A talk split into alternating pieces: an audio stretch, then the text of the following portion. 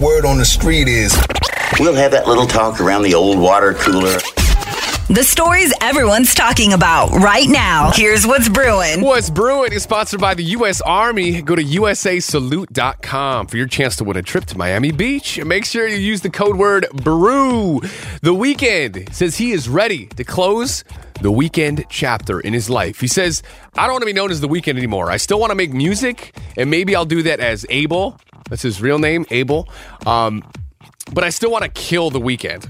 And I will eventually. I'm definitely gonna shed that skin and be reborn. And he's such an such an artsy guy that you know this is gonna be some crazy trip and art coming from the Weeknd soon. What's he gonna be next though?